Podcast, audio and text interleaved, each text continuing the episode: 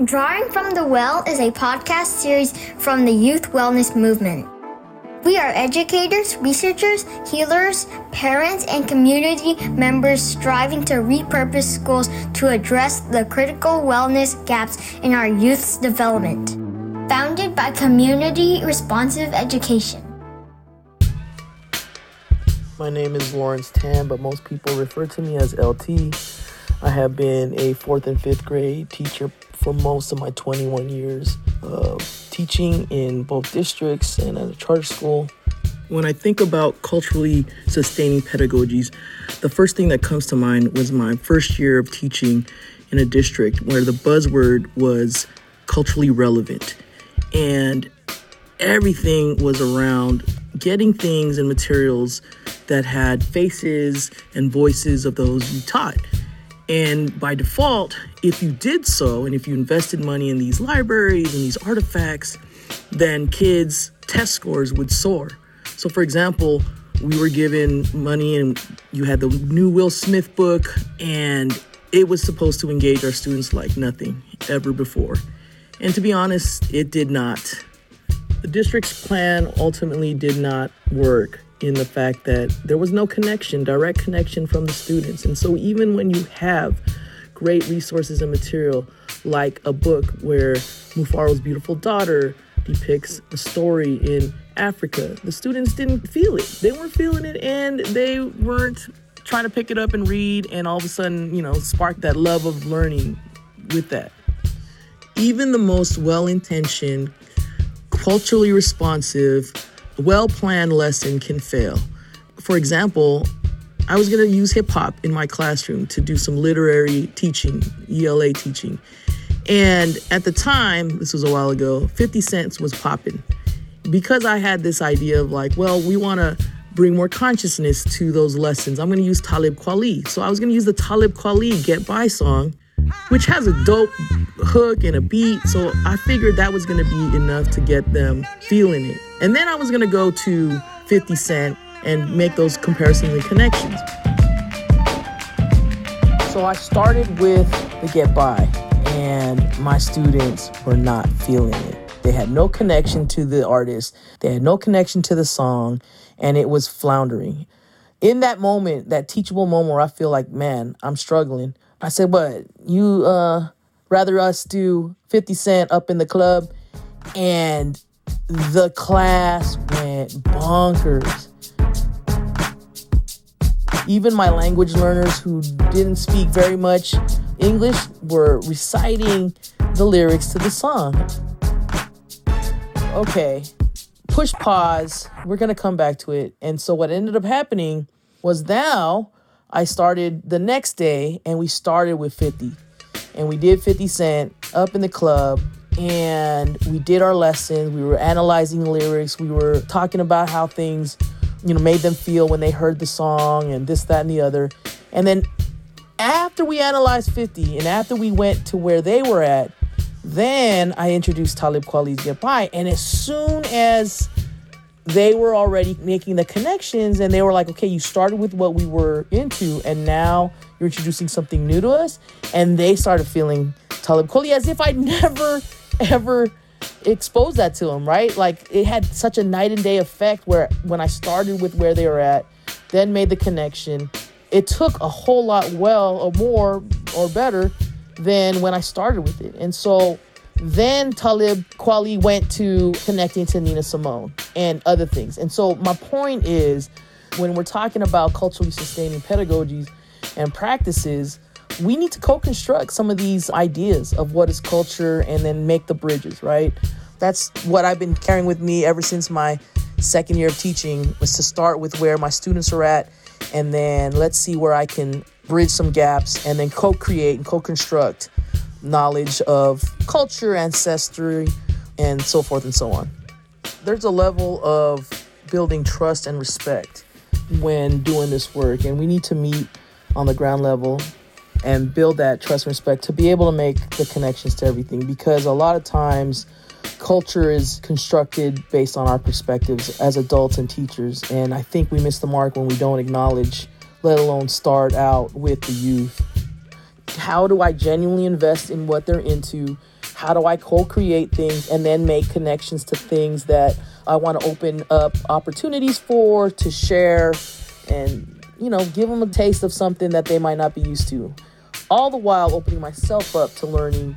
And that makes for good practice. That makes for a wellness centered approach to learning. And students love it or they like it better than what they're given and eventually they look forward to it. So there was one time where we kind of had a sit in where students wanted to participate in rallies that were going on this past year and instead because you know we weren't organizing at that moment but people were interested enough to do something about it. so we had like a sit-in a teaching and we decided not to do any district mandated curriculum and practice and so we were doing things that were engaging and culturally sustaining and students loved it. And as a matter of fact the next time they were like when are we going to boycott the district again? When are we going to you know? And so these are the kind of things that we as educators who are navigating through systems need to find ways to be able to do this kind of work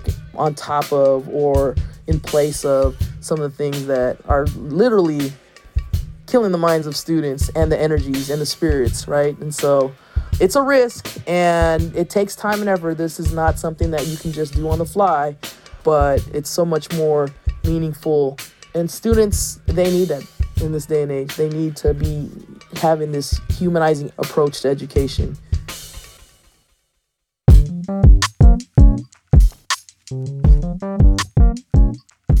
Welcome to Drawing from the Well. I'm your host, Tiffany Marie. This episode focuses on culturally relevant and culturally responsive pedagogy. You just heard from a phenomenal educator, LT, who centered his experiences with the babies, who used their integrity to implicate districts on the impact of testing on their wellness. It was so amazing and powerful to hear about the ways in which they, in ways that maybe adults couldn't, could articulate the violences of schooling and invited LT and other adults into active listening and learning from them. Next up, you'll hear from youth expert Leandro, who shares his experiences with educators who helped him to navigate a violent society. And finally, for our mic check one, two, three segment, we hear from the one and only Cam, or others call him Patrick Camangian, university professor, community activist, and high school educator from Los Angeles, California. Cam spends a little bit of time with us, centering the types of culturally relevant pedagogies that saved his life and ultimately informed his trajectory as a critical educator. My name is Leandro Rojas. I'm currently a first year at San Francisco State University, and how it was like experiencing my own culture throughout high school was very healing for myself and helping me figure out who I am and where my people came from. And honestly, it's one of the best things that's happened to me because, like, not only I got more in touch with my culture, like, I got to know more about myself and my family and where they're from. I learned not a lot about my family's native tribes, specifically in Mexico, and learning the language even is a blessing. It's a blessing, honestly. During my graduation at Leadership High School, H2O gave me a necklace of a tribal head. What it signified to me to have the pendant was to feel connected in my roots and to feel connected at home and to also feel I'm with my family roots and to have a better understanding of who I am and what I aspire to be. It's helped me develop what I enjoy studying and what kind of history that I want to learn on my own. And I'm forever grateful that I was given the opportunity to learn about my people and my culture.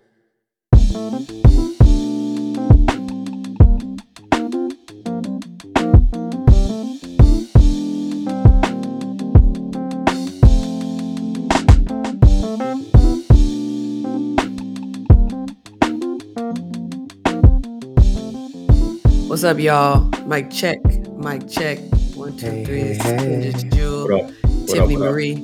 We got a very, very special guest with us today. I'm super excited knowing this dude for uh, hella long, as we would say in the Bay Area. you know, we want to welcome Patrick Camangian with us. So, what's up, man? Welcome. Hey, hey, thank y'all for having me. Really appreciate even just seeing your faces, hearing your voices, connecting. Y'all, you know, people I have deep respect for. So, you know, to start my weekend off this way is real special. That's what's up. We appreciate you. And like I said, I've known you, known about you, studied you for a while now, but um, our listeners might not. So, I mean, they probably will. But for those who don't know, tell us about yourself. Yeah, I mean, I'm older now, so I'm about to be 48 in March. And so I was born and raised in LA. I moved to the Bay in uh, 2008, Oakland. I work in, you know, at the University of San Francisco. So I could probably never really comfortably claim the Bay, but whenever I go to LA, it just feels like a different place. So it's just hard to say I'm from LA, even though I got a lot of LA love and pride. hmm But wherever I go, I ought to, you know, do the work I believe in. Hopefully, it's aligned with the ancestors and my elders and what I perceive to be the needs of our people, multiply marginalized people, historically brilliant, though dominated people. So that's kind of where I commit my life to on weekends to sort of slow down from a lot of that. I'll take things slowly. I'll hit a hike, you know, walk around Joaquin Miller, try to eat some delicious food, although it's getting a lot more expensive these days. Cook, spend time with my loved ones, and get a lot of uh, affirmation from my dog. That's what's up. That's what's up. Yeah, you come a long way because I feel like a few years ago you used to deep fry everything. So that's Mhm. great to hear that uh, you didn't added some vegetables into your diet and uh, hikes, Yeah. nature. You're still pretty discreet with what a lot of that means. And Cam will say something, and I'd be thinking I know what he's talking about, but he be talking about some other stuff. He's good with his words. He's smart. I was watching an interview years ago. One of your students was like, "You smart, you smart, oh yeah. smart." Appreciate you. So you talked a little bit about being at USF, and tell us a little bit more about like how you spend the majority of your days. Like, how's life for you? Like, what do you do during the week, and how's that going for you? Yeah, I mean, it kind of varies, and what I do today isn't what I did in the past. So I typically wake up around 6:15. I don't get out of bed until like 6:45. Just kind of read different like current events uh, a lot lately around the sort of just the economy from a macro to a micro context. Get a sense of this money, you know, just not to be a capitalist or to, you know, seek to profit off of people's pain or that isn't my purpose. But I think now that I'm getting older and realizing that I'm at a private university, different than you know working in LA Unified or if I were at a public university where they take care of your pension, you know, Mm, and just realizing that you know I have to be a little more financially literate. So I spend a lot of my mornings just reading about you know what's taking place in the world with you know nowadays around like what's happening in the Ukraine with Russian occupation what's happening with all these different corporations in the Bay Area leaving, you know, stuff like that's what I do today, right? And I think that might tie into, you know, what I think about, you know, my future work later. But right now, I'm just trying to learn the landscape of how financial literacy, macroeconomics, and microeconomics work, because that's been an area that I don't think I accounted for in my struggles for activism or education in the past. And then, you know, after that, you know, this around 12, I kind of get out of that mode and start getting into, you know, I'm teaching four classes. So have to start preparing for classes, making sure my agenda is right, making sure that I know what my talking points are, you know, how I'm going to set people up for activities and make sure that my slides are right. Seven something comes around, you know, that's after lunch, of course, and then teach. After that, I'll walk my dog, you know, whether it's at Mills College or Emeryville, Alameda, Bayshore, take her on a good two mile walk, eat dinner, get ready for the next day. And then the weekend comes, I do more of more relaxing, you know, after whatever nuts and bolts need to take place, like emails and, you know, letters of recommendations and stuff like that. I really resonated with that. The part where you were talking about learning Mhm. money creating your own money language without also like feeding too much into capitalism. And what I'm really interested in is a lot of us who went into education and ethnic studies into some way of trying to liberate our minds and our community and our people. Maybe we didn't have certain conversations around money. Mhm. And maybe the conversations that we did have around money were very much rooted in capitalism. Mhm. So I'm interested in that part of your story. Like, it's one thing to teach critical race theory, but it's also another thing to be like, but when I'm 66 years old, am I going to have a pension? Yeah. I spent all this time making sure my folks got this knowledge, but when I am older and maybe it's not as many people around me, do I have the things and the resources and the land and the experience and the connection that I need to survive and still live good? Mhm. So I'm really interested in us going in that direction as we talk about critical race theory and Yeah. I mean, you know, if we're talking about critical race theory or critical race method in a sense, and we think about how race is central to, you know, our epistemological and ontological uh, beings, What's that? What's that? What you talking about? What is that? ways of knowing, Oh, okay. right? Ways of being. You know, we got to think about how just as racialized people of color, and in my context, you know, Filipinx, Filipino, you know, my father died in 2008 and I didn't realize I had to pay for his funeral, right?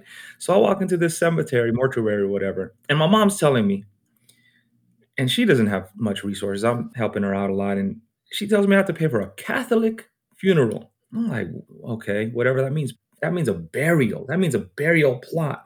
That means church. When I went in, I got quoted. I was like, it was almost like the first time someone broke up with me. You know, it was like that devastating to hear what they said I had to pay.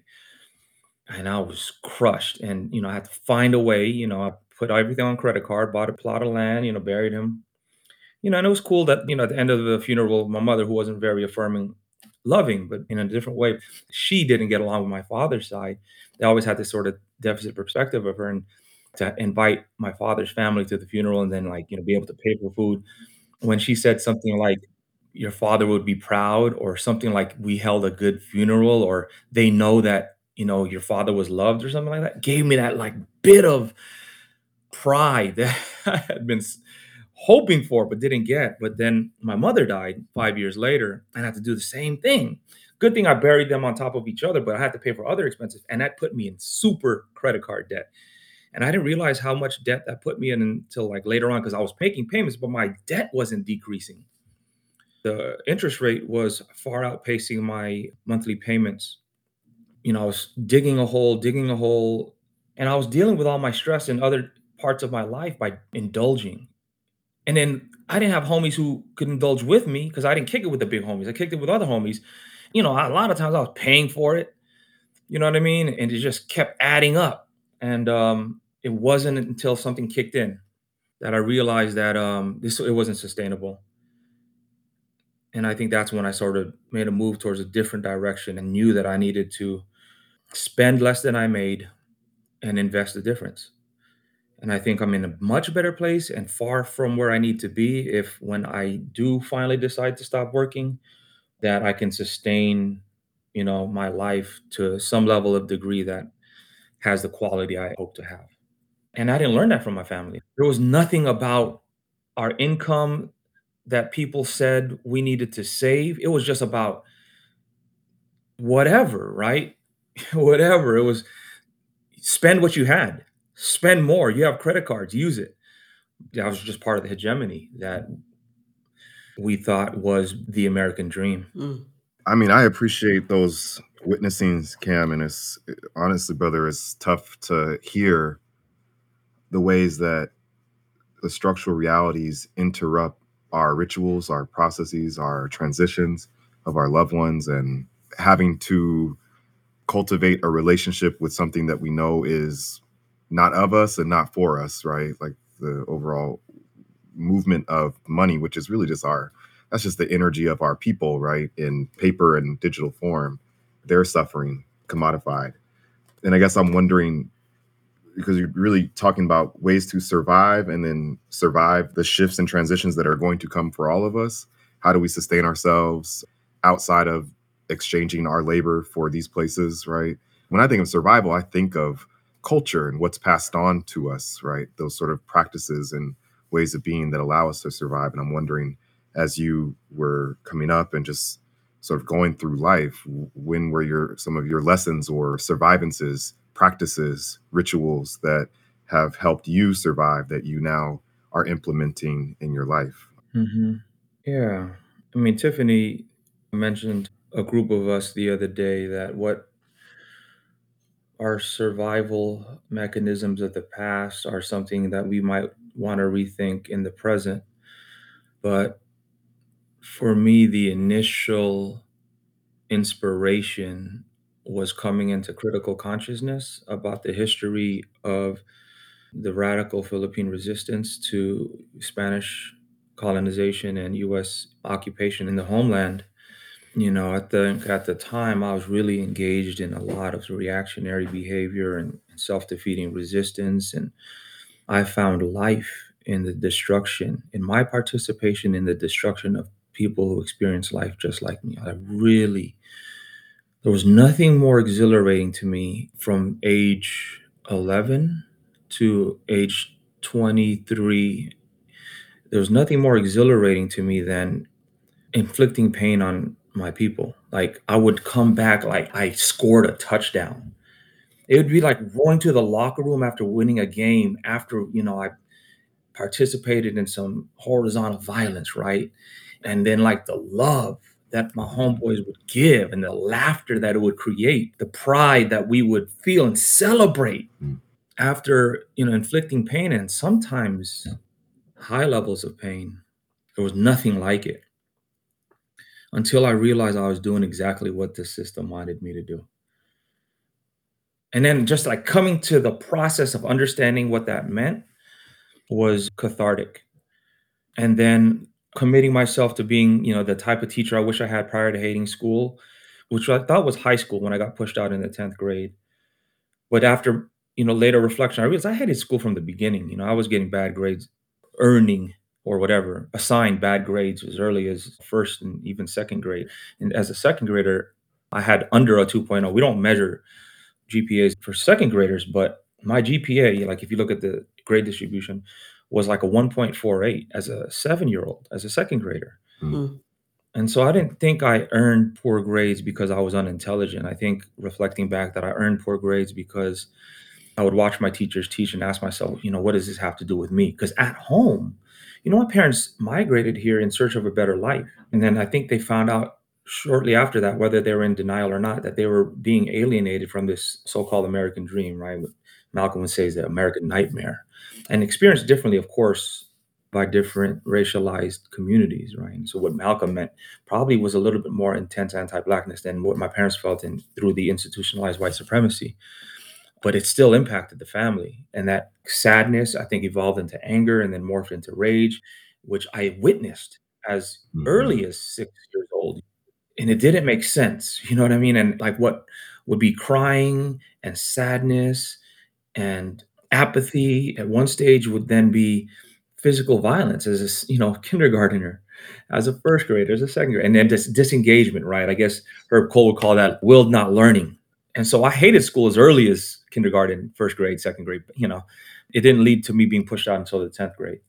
You know so part of my you know radical healing if you will became when i decided to be the type of educator i wish i had prior to being pushed out but now trying to help people provide the type of education that i wish i had even before hating school as early as kindergarten. And so the ways that i i don't know if you said survive or you know what language you used but was to one work on myself right i wanted to unlearn a lot of that stuff internally and so I hit up, you know, one of the homies, Art Nelson Concordia, who was a teacher of ethnic studies in San Francisco, now in Santa Barbara, under attacks by Fox News. And, you know, I think he introduced me to some books that gave me the knowledge that supported feelings I had of anti imperialism. And so now I understood historically how colonization and imperialism had damaged the Philippines and, you know, how that impacted our people and then how that was present with me in the moment. And so I think I started unlearning as much of that as I could. And then when I became a teacher, I tried to practice that instructionally and interculturally or interpersonally with the students I taught, predominantly black students at Crenshaw High School. And as much as I had like black friends and black neighbors and black homeboys growing up, you know, I didn't have a familiarity with, you know, blackness or black people or black culture, black students. You know, outside of like playing on the streets or playing sports together or uniting against a common enemy, perceived common enemy.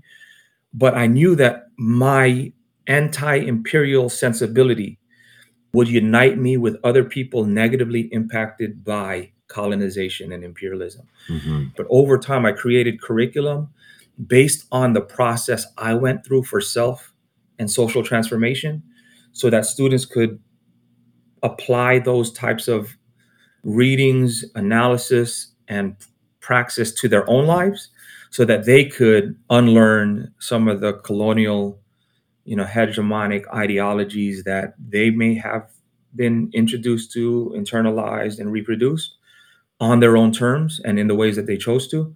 And i think you know that was also healing all that time in the classroom and then i just kind of like extended that out into spaces that i found myself in moving forward mm-hmm. community organizations you know teacher education the field of education through my scholarship through my organizing through my institutional change through now more policy and systemic change. Mm-hmm. If I was watching this as uh, your um, lifetime story, right? It shifted. It was, I don't know if it happened during the commercial break or not, but it went from this guy in the streets inflicting harm and pain on folks. You gave us the like vignette of what was happening at home. And then there was this guy who didn't like school, who got pushed out of school. And then there was this guy who was doing transformative work in classrooms with young people.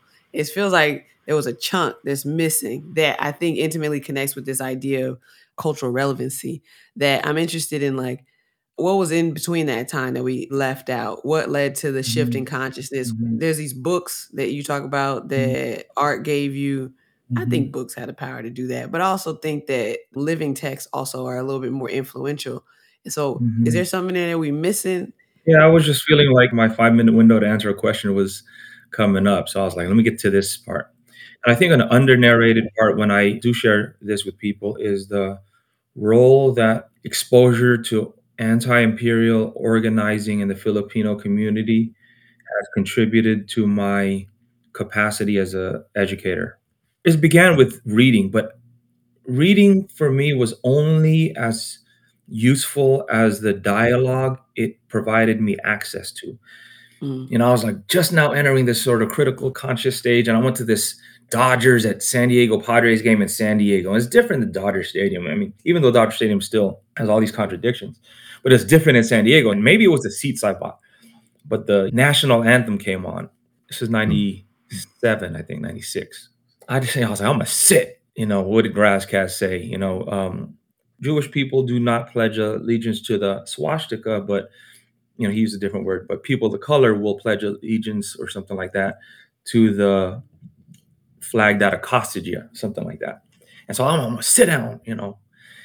I took so much pride that I sat down during the national anthem in San Diego, military city, with all these, you know, what I perceive to be conservatives sort of looking at me strangely and power to the people. And so I'm driving back and I hear on the radio homeboy Kiwi, who, you know, I grew up with. In fact, we didn't get along at one point, and his homeboys had shot at me once, and we sorted that issue out, and we, we had a truce, and we united against another perceived common enemy. But you know, a few years prior, an enemy like the head came inches from inflicting pain, if not death, among me and my homeboys.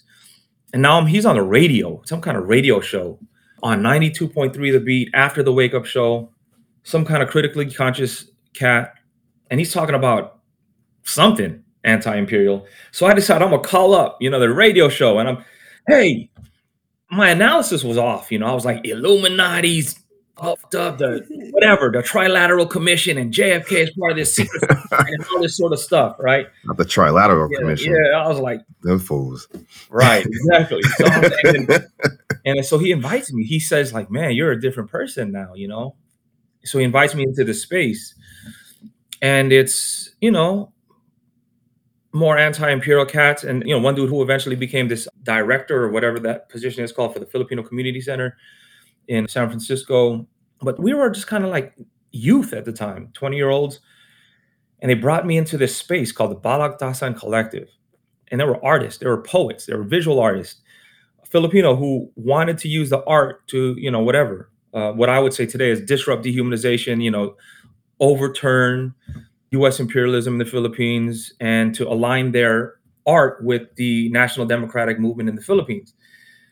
And so I wasn't an artist. I was, I'll join and I'll play other roles. And, you know, I hosted events and, but just watching their organizing, watching how they brought people in who weren't quite at the level of critical consciousness that we were at so that we could organize them, mobilize them into a larger collective so that they can be then play a role in this larger, larger web of a movement. It really helped me understand how to organize like classroom sessions, units, and stuff like that. And then at the university, I had a professor named Brian Alexander, who was a professor at Cal State LA you know, I got into Cal State LA through the Gang Violence Bridging Project, which was like short-lived two-year program. Then I transferred into this thing called EOP, Educational Opportunities Program. But there, I met Professor Brian Alexander, a gay black man, who really introduced me to what a humanizing education looked like. You know, he had us do performance as part of our assessment. I mean, we had to do the academic writing stuff too, and that's not where I performed well. But I understood that we could embody some of the knowledge that we were learning, right? And some simple things like can you perform what oppression looks like? Can you show us what your reality is? How would you go from your reality to your ideal? And just like the movements of our body, narrating it, you know, telling stories and all these sort of things showed me. It was like the model for what I wanted and what I eventually used in the classroom. And so that was that period of 96 to 99 was immersing myself in the Filipino arts organizing space that was connected. Even though I wasn't part of this space, they were connected to the Bayan organization, sort of like this pro people space. And then at the university, my professor, Brian Alexander, was showing me what an education to recover from the dehumanization of colonial miseducation looked like. It's that kind of like commitment to study, commitment to watching theory applied into social practice brought me to my first year as a teacher. And the trippy thing was, I didn't apply it at first. So I was the cool teacher who, you know, wore slacks, but students appreciated me still. They could see something because they say things like, Cam, you're the only teacher we know who wears slacks and sags. and even when I got hired at Crenshaw, because I got hired at a school that I was pushed out of, right? I took the job at Crenshaw High School because I used to go there to watch basketball games because they were always one of the best in the city.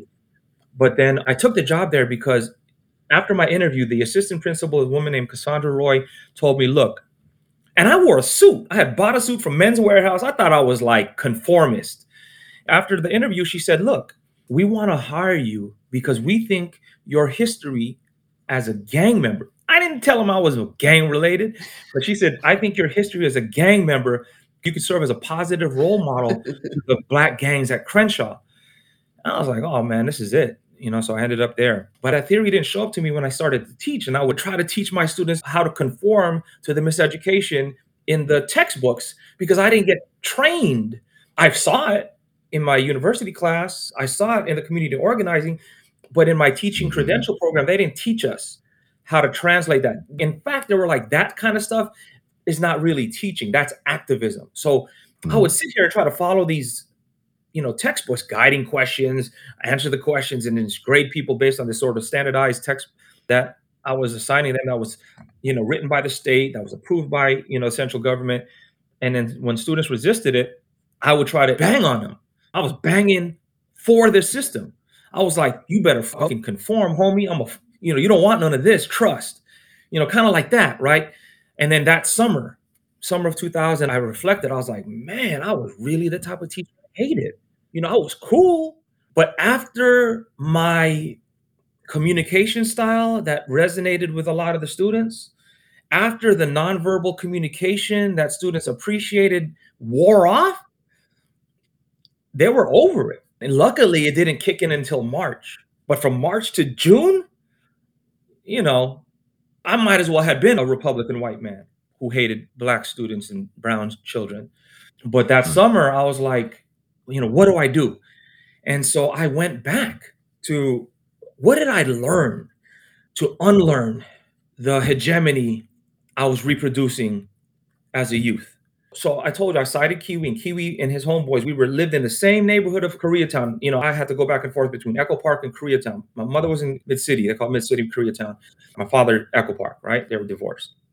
But we were all together in Koreatown. It was like fighting for a limited set of resources. So they, at a party, shot at us, and it was going to get bad because we were so close. We lived so close to each other, and you know, this was sort of the time we started getting enough money to have accumulate weapons and stuff and somebody, one of my homeboys, he's actually an actor now. I don't know if I should name his name, and I won't, but he mediated this conversation with one of their leaders, right? One of their shot callers, if you will. And we decided to meet at the top of a mountain. You know, we're like 20 of them and like five of us.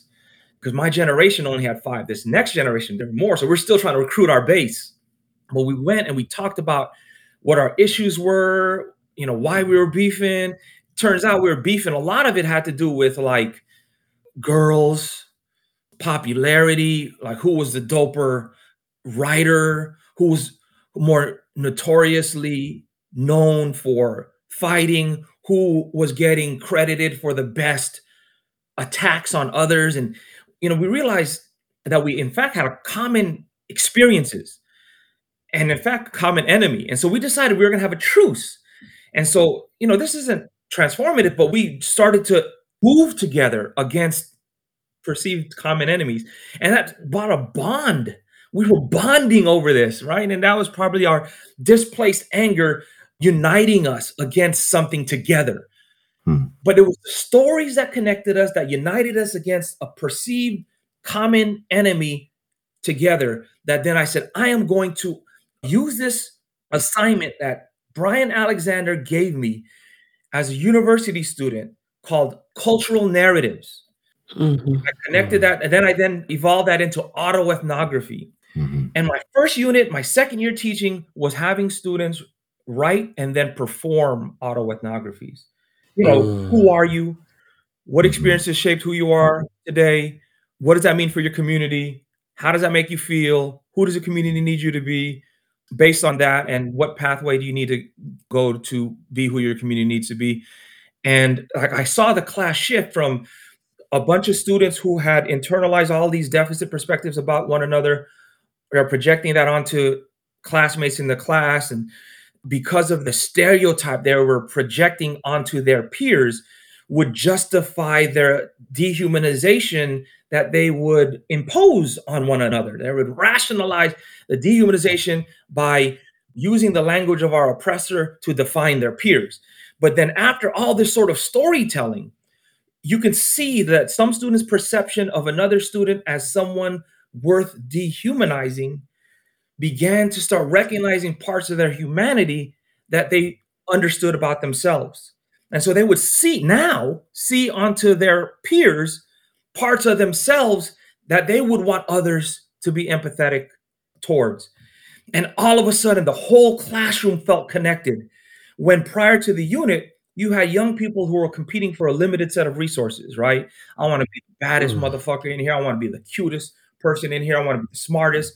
I want to have the freshest gear, whatever that sort of hierarchical competition for status was. And now we were connected. Students were engaged. And, you know, it's a lot harder to disengage engaged students than it is to engage disengaged students. But that's all I had. That's all I came out of summer with.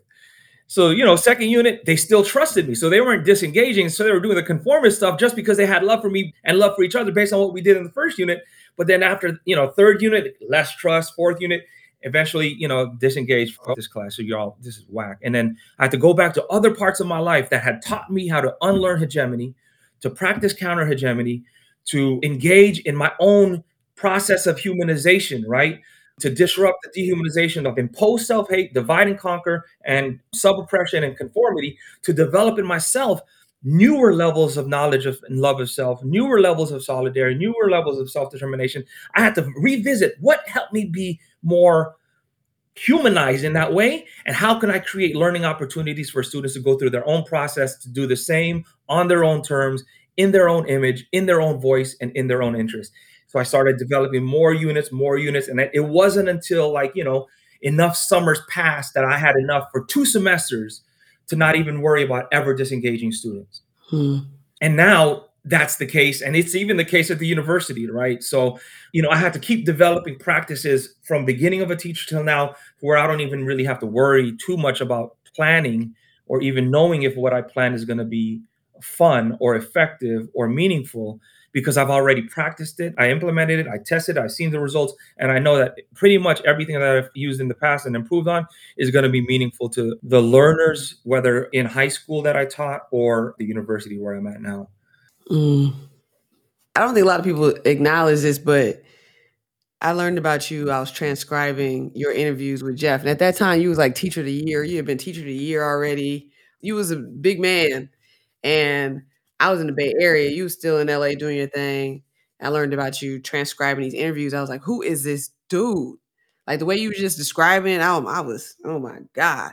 And I feel like uh, not enough people, I don't know, maybe you lived it up, but I feel like at the time you were doing things in Southern California that was setting the stage largely for a culture in the Bay Area too. It's not to mm-hmm. say folks weren't doing uh, intense work, but your name years after that was a big deal. And it was a lot of folks in the Bay Area, particularly walking around trying to sound like you, trying to dress like you, trying to talk like you. I can't tell you the number of people I know who did autoethnographies. I did autoethnographies.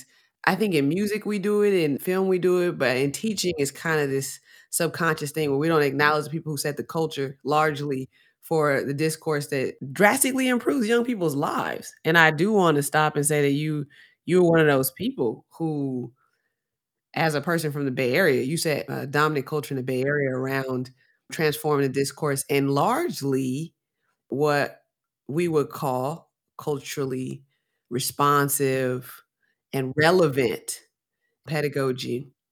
I think it's safe to say that you were one of the game changers in that respect, but we talk about it loosely. I want to mm-hmm. know how would you define that though? Like what you did mm-hmm. was it, has no small feat in terms of the uh, folks you were working with, the context that you were working within, and then its reach. Like it mm-hmm. had reach. So how would you define? People use the terms loosely. I think now it's a buzzword. It was not super popular in universities at the time. It was something that was really counter to what a lot of teacher ed programs, as you said, and folks in higher ed were pushing. But now it's a buzzword that it actually scares me. But everybody feel like they're doing they're culturally relevant. Everybody feel like they are today. That's sound bites in people's interviews now. You know you got to mm-hmm. say that in the Bay Area. And I do attribute a lot of that to you, to Jeff, to other groundbreaking folks who are doing that work. But how would you mm-hmm. define it? Everybody mm-hmm. think they're doing it, but how would you mm-hmm. define it? Yeah. When I first heard it, I was definitely just like, you know, I still get goosebumps when I hear it and I'm embarrassed. I'm shy when I hear it and I try to pretend I don't hear it. I try to act cool. But, you know, I appreciate you so much for verbalizing it. To know that somebody was positively impacted by your anything is very humbling. And I'm honored that you would share that with me. I know that a lot of the, you know, give the roses to people while they're here emerged around the time when Nipsey Hussle was killed. So this is like the culturally relevant teaching drink champs where N.O.R.E. and and the DJ sort of like show love to you know all these MCs while while wait, they're wait, wait, wait, we're gonna do it, we're gonna do it, we're gonna do it. Give it up for Cam. We're gonna do it. Yeah, give it up. and so and so thank you so much, Tiffany, because you're actually a person I turn to now to find inspiration. And all of the work that you all do, Kendra, your research and Jewel, your humanity is makes me feel like a dinosaur overnight, but I feel I find youth when I see you, see your humanity, and see your work. So thank you all as well. If people started to talk like me, dress like me, Eunice is fine. I want people to find their own authenticity. I think that's the most effective way of being a person, teacher, activist is to you know exist as themselves so that we learn what democracy looks like in other forms. Mm. Because I learned a lot of who I am now is people being themselves in my presence as you know gender expansive intersectionally critical, you know, multiply marginalized people that in the past I had a very narrow understanding of. You don't need to have rage. You don't need to be rude to be an effective educator of others, right? You don't have to, right? Use what you have to your advantage. Don't pretend to be something you're not. If it's privilege you are trying to disguise, I, as a, you know, who has male privilege, it's just our responsibility to use our privilege to benefit those who are silenced, right? So, how do we do that? Like, I hear a lot of rappers will mimic someone until they find their own voice. Mhm. If that's the case with teaching, people want to mimic Tiffany or whoever until they do it their own way, then cool. If that's the case with what happened with me. You know, I'll just say that my work is culturally relevant pedagogy or culturally responsive or, you know, even community responsive or even critical pedagogy. You know, maybe because I don't quite have the language skills to name something anew. I know in academia, people get credit for naming something anew. And Stovall told me that one of my greatest strengths is connecting my ideas to, you know, established ideas of the past. Mhm. All credit to people who have the brilliance to name something new. I am just doing this work and then finding stuff that I can say that I am either building on or, you know, inform my work or whatever.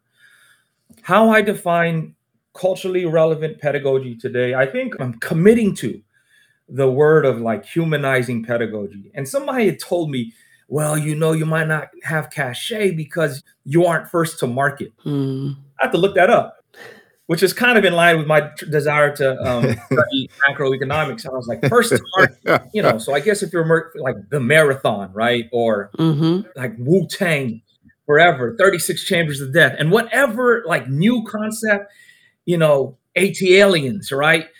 I guess if you're first to market, like you'll always kind of be remembered as someone with a concept, but I'm still committing to humanizing pedagogy because, you know, I've heard criticisms of it, but the text that first changed my life was Pedagogy of the Oppressed and the concept of humanization and dehumanization Mhm. important concepts in my life.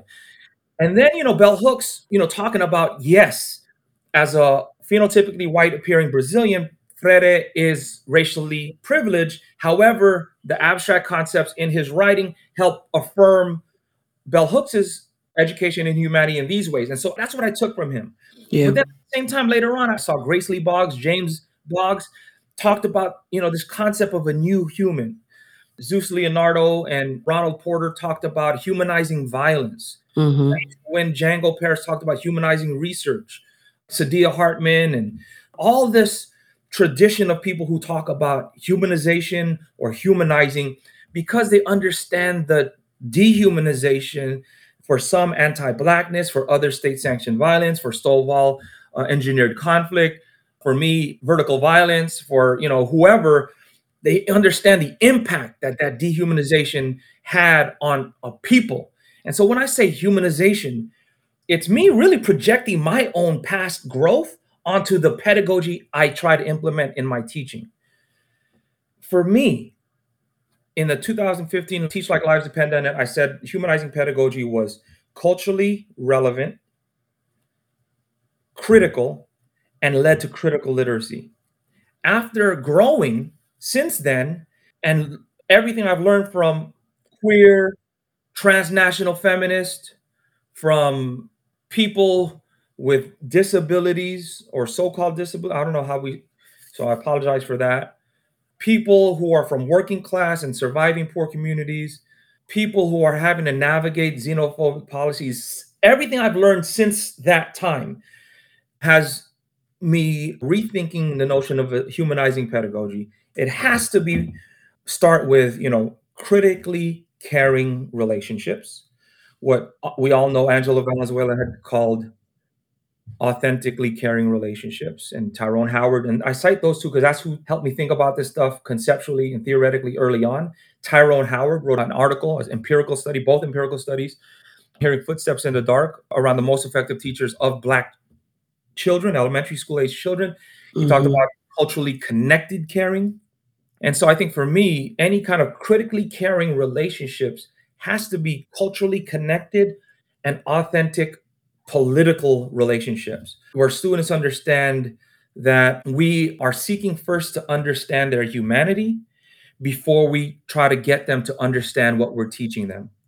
And so I think once they understand that we're not going to silence them based on our projection of you know respectability politics or eurocentric notions of people of color so that they can more easily conform to a system that despises their humanity once they know that our relationship to them is not to help them conform to that dehumanization once they understand that look we're on the right side of history and i see you i feel you i understand you i love you and here's what i have to say Mm-hmm. and if you're down with it go at it at your own pace on your own terms. Cool. I love you regardless. And I think once that happens, I think that is the foundation for what comes next, right? So the first, for me, humanizing pedagogy is what I would say culturally relevant pedagogy, teaching, responsiveness is for me. Mm-hmm. Critically caring relationships. Seek first to understand, then be understood. Second is it has to be intersectionally relevant we talk about culturally relevant, but then a lot of times it's a culture is a proxy for race. Mm-hmm. It might be like an implicit allusion to class, depending on how we illustrate that from our examples. But for me, just my growth, right? So, what I appreciate about Tiffany, Castro, Christian Castrillo, all these students I had at USF who were gender expansive, Savannah Shange as a colleague and friend, I'm sorry, of all these people I'm not even remembering right now, who didn't shame me for my limited understandings of gender. Jewel, I think you might even been at that Shange talk she did at USF, I believe. Yes. Yeah, right. Mhm. And so they didn't shame me. Like these are people who, I guess, in the language of today, would say they called me in. They didn't just call me out; they called me in. Yeah. So you know, I think there was something mutually respectable about our relationship where they felt like they wanted to call me in versus call me out. They introduced me to new ideas, which then I internalized as high expectations in ways that I felt loved and supported. So I guess that's critically caring relationships. mm-hmm. It helped me understand that there are different prisms of people's identities that I needed to account for and not as a like an, an identity politics, right? About who we are and the importance of who we are. But while people dismiss the sort of trivial value of identity politics, as far as I'm concerned, that is the basis upon which we will build on. Once people understand who they are, develop a love of self, then we could tie that into so the I guess the more valued transformation of material conditions in people's lives. Mm-hmm. It helped me understand that, right? And so it helped me understand that there are cognitive differences that we have to account for hearing and not hearing, seeing and not seeing, different physical abilities. You know, the spectrum of gender, politics, and identity, and other multiple marginal identities. I have to understand that sometimes we, as cis hetero, oftentimes hyper masculine performing men, we are part of a legacy of privilege that center our voices and privilege what we have to say while silencing all the non centered voices too oftentimes people who are ascribed female identities at birth who do not credit them for their work oftentimes taking on more labor so that this message mostly coming from men get credit for. And so like we have to understand relevance beyond culture as a proxy for race and class.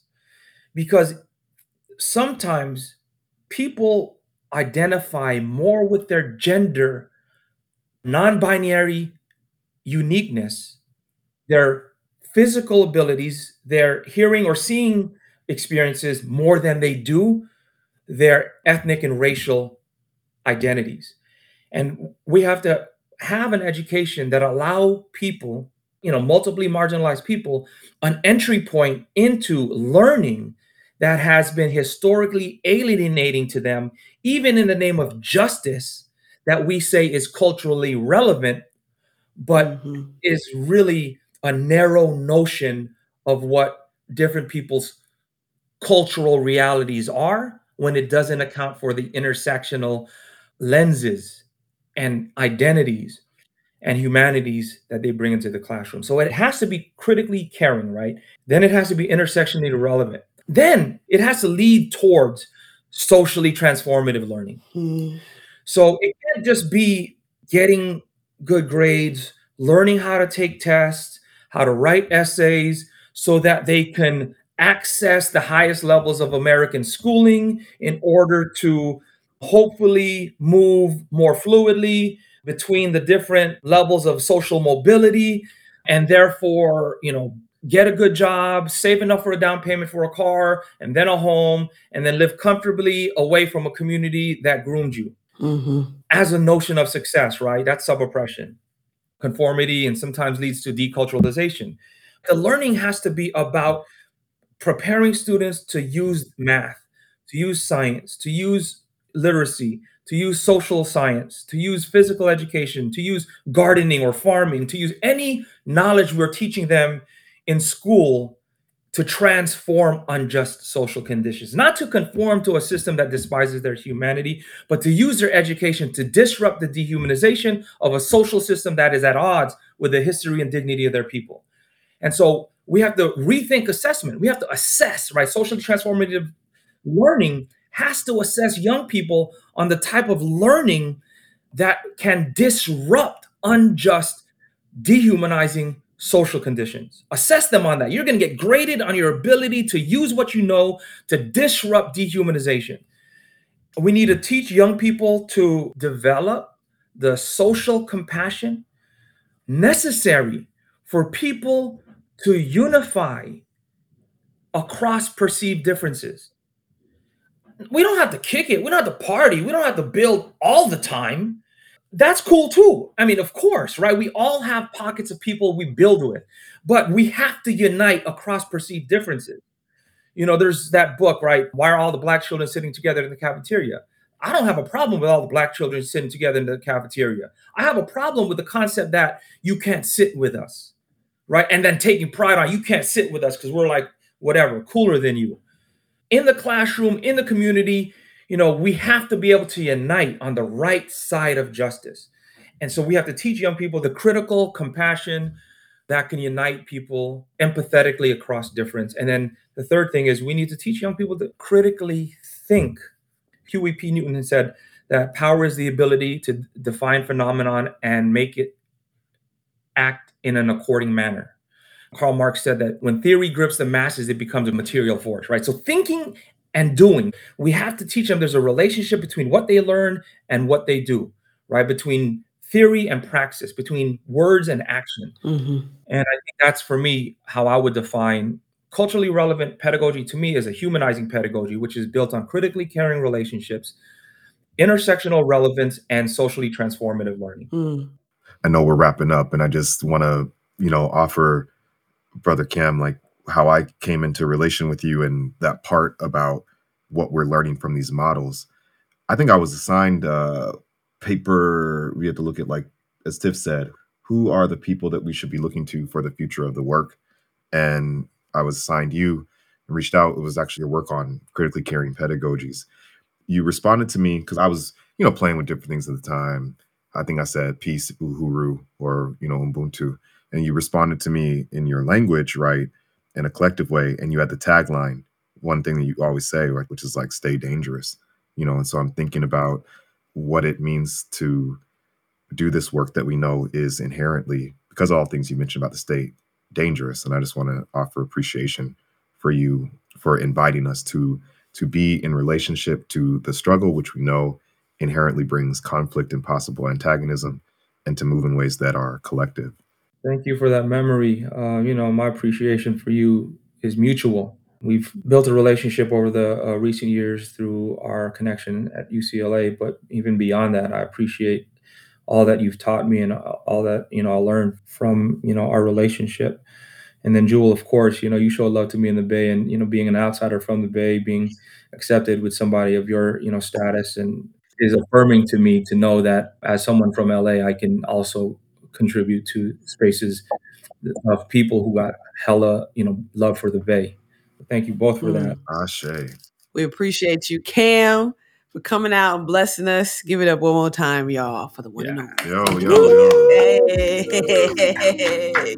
I'm gonna take a shot of coffee.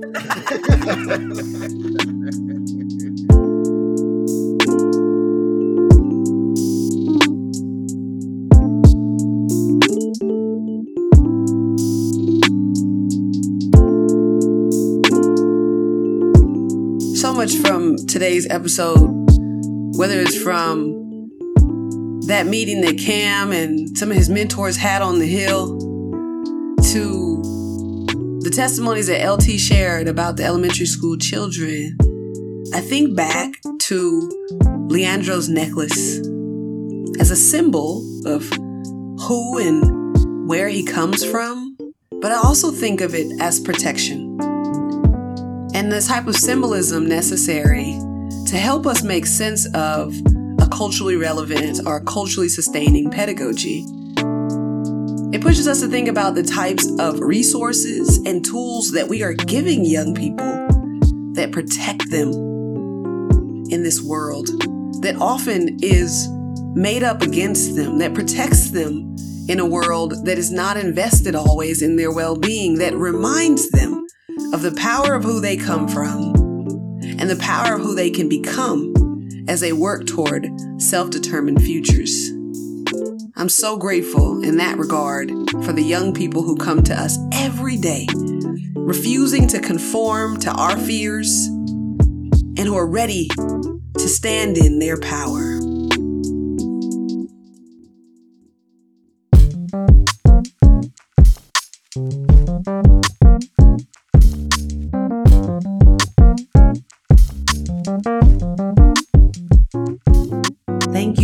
Listening to this episode of Drawing from the Well, brought to you by the Youth Wellness Movement. I'm your host, Tiffany Marie. This podcast is co produced by yours truly and John Reyes, with music by my boy Jansen V. Drawing from the Well is supported by Community Responsive Education. Continue the conversation at youthwellness.com.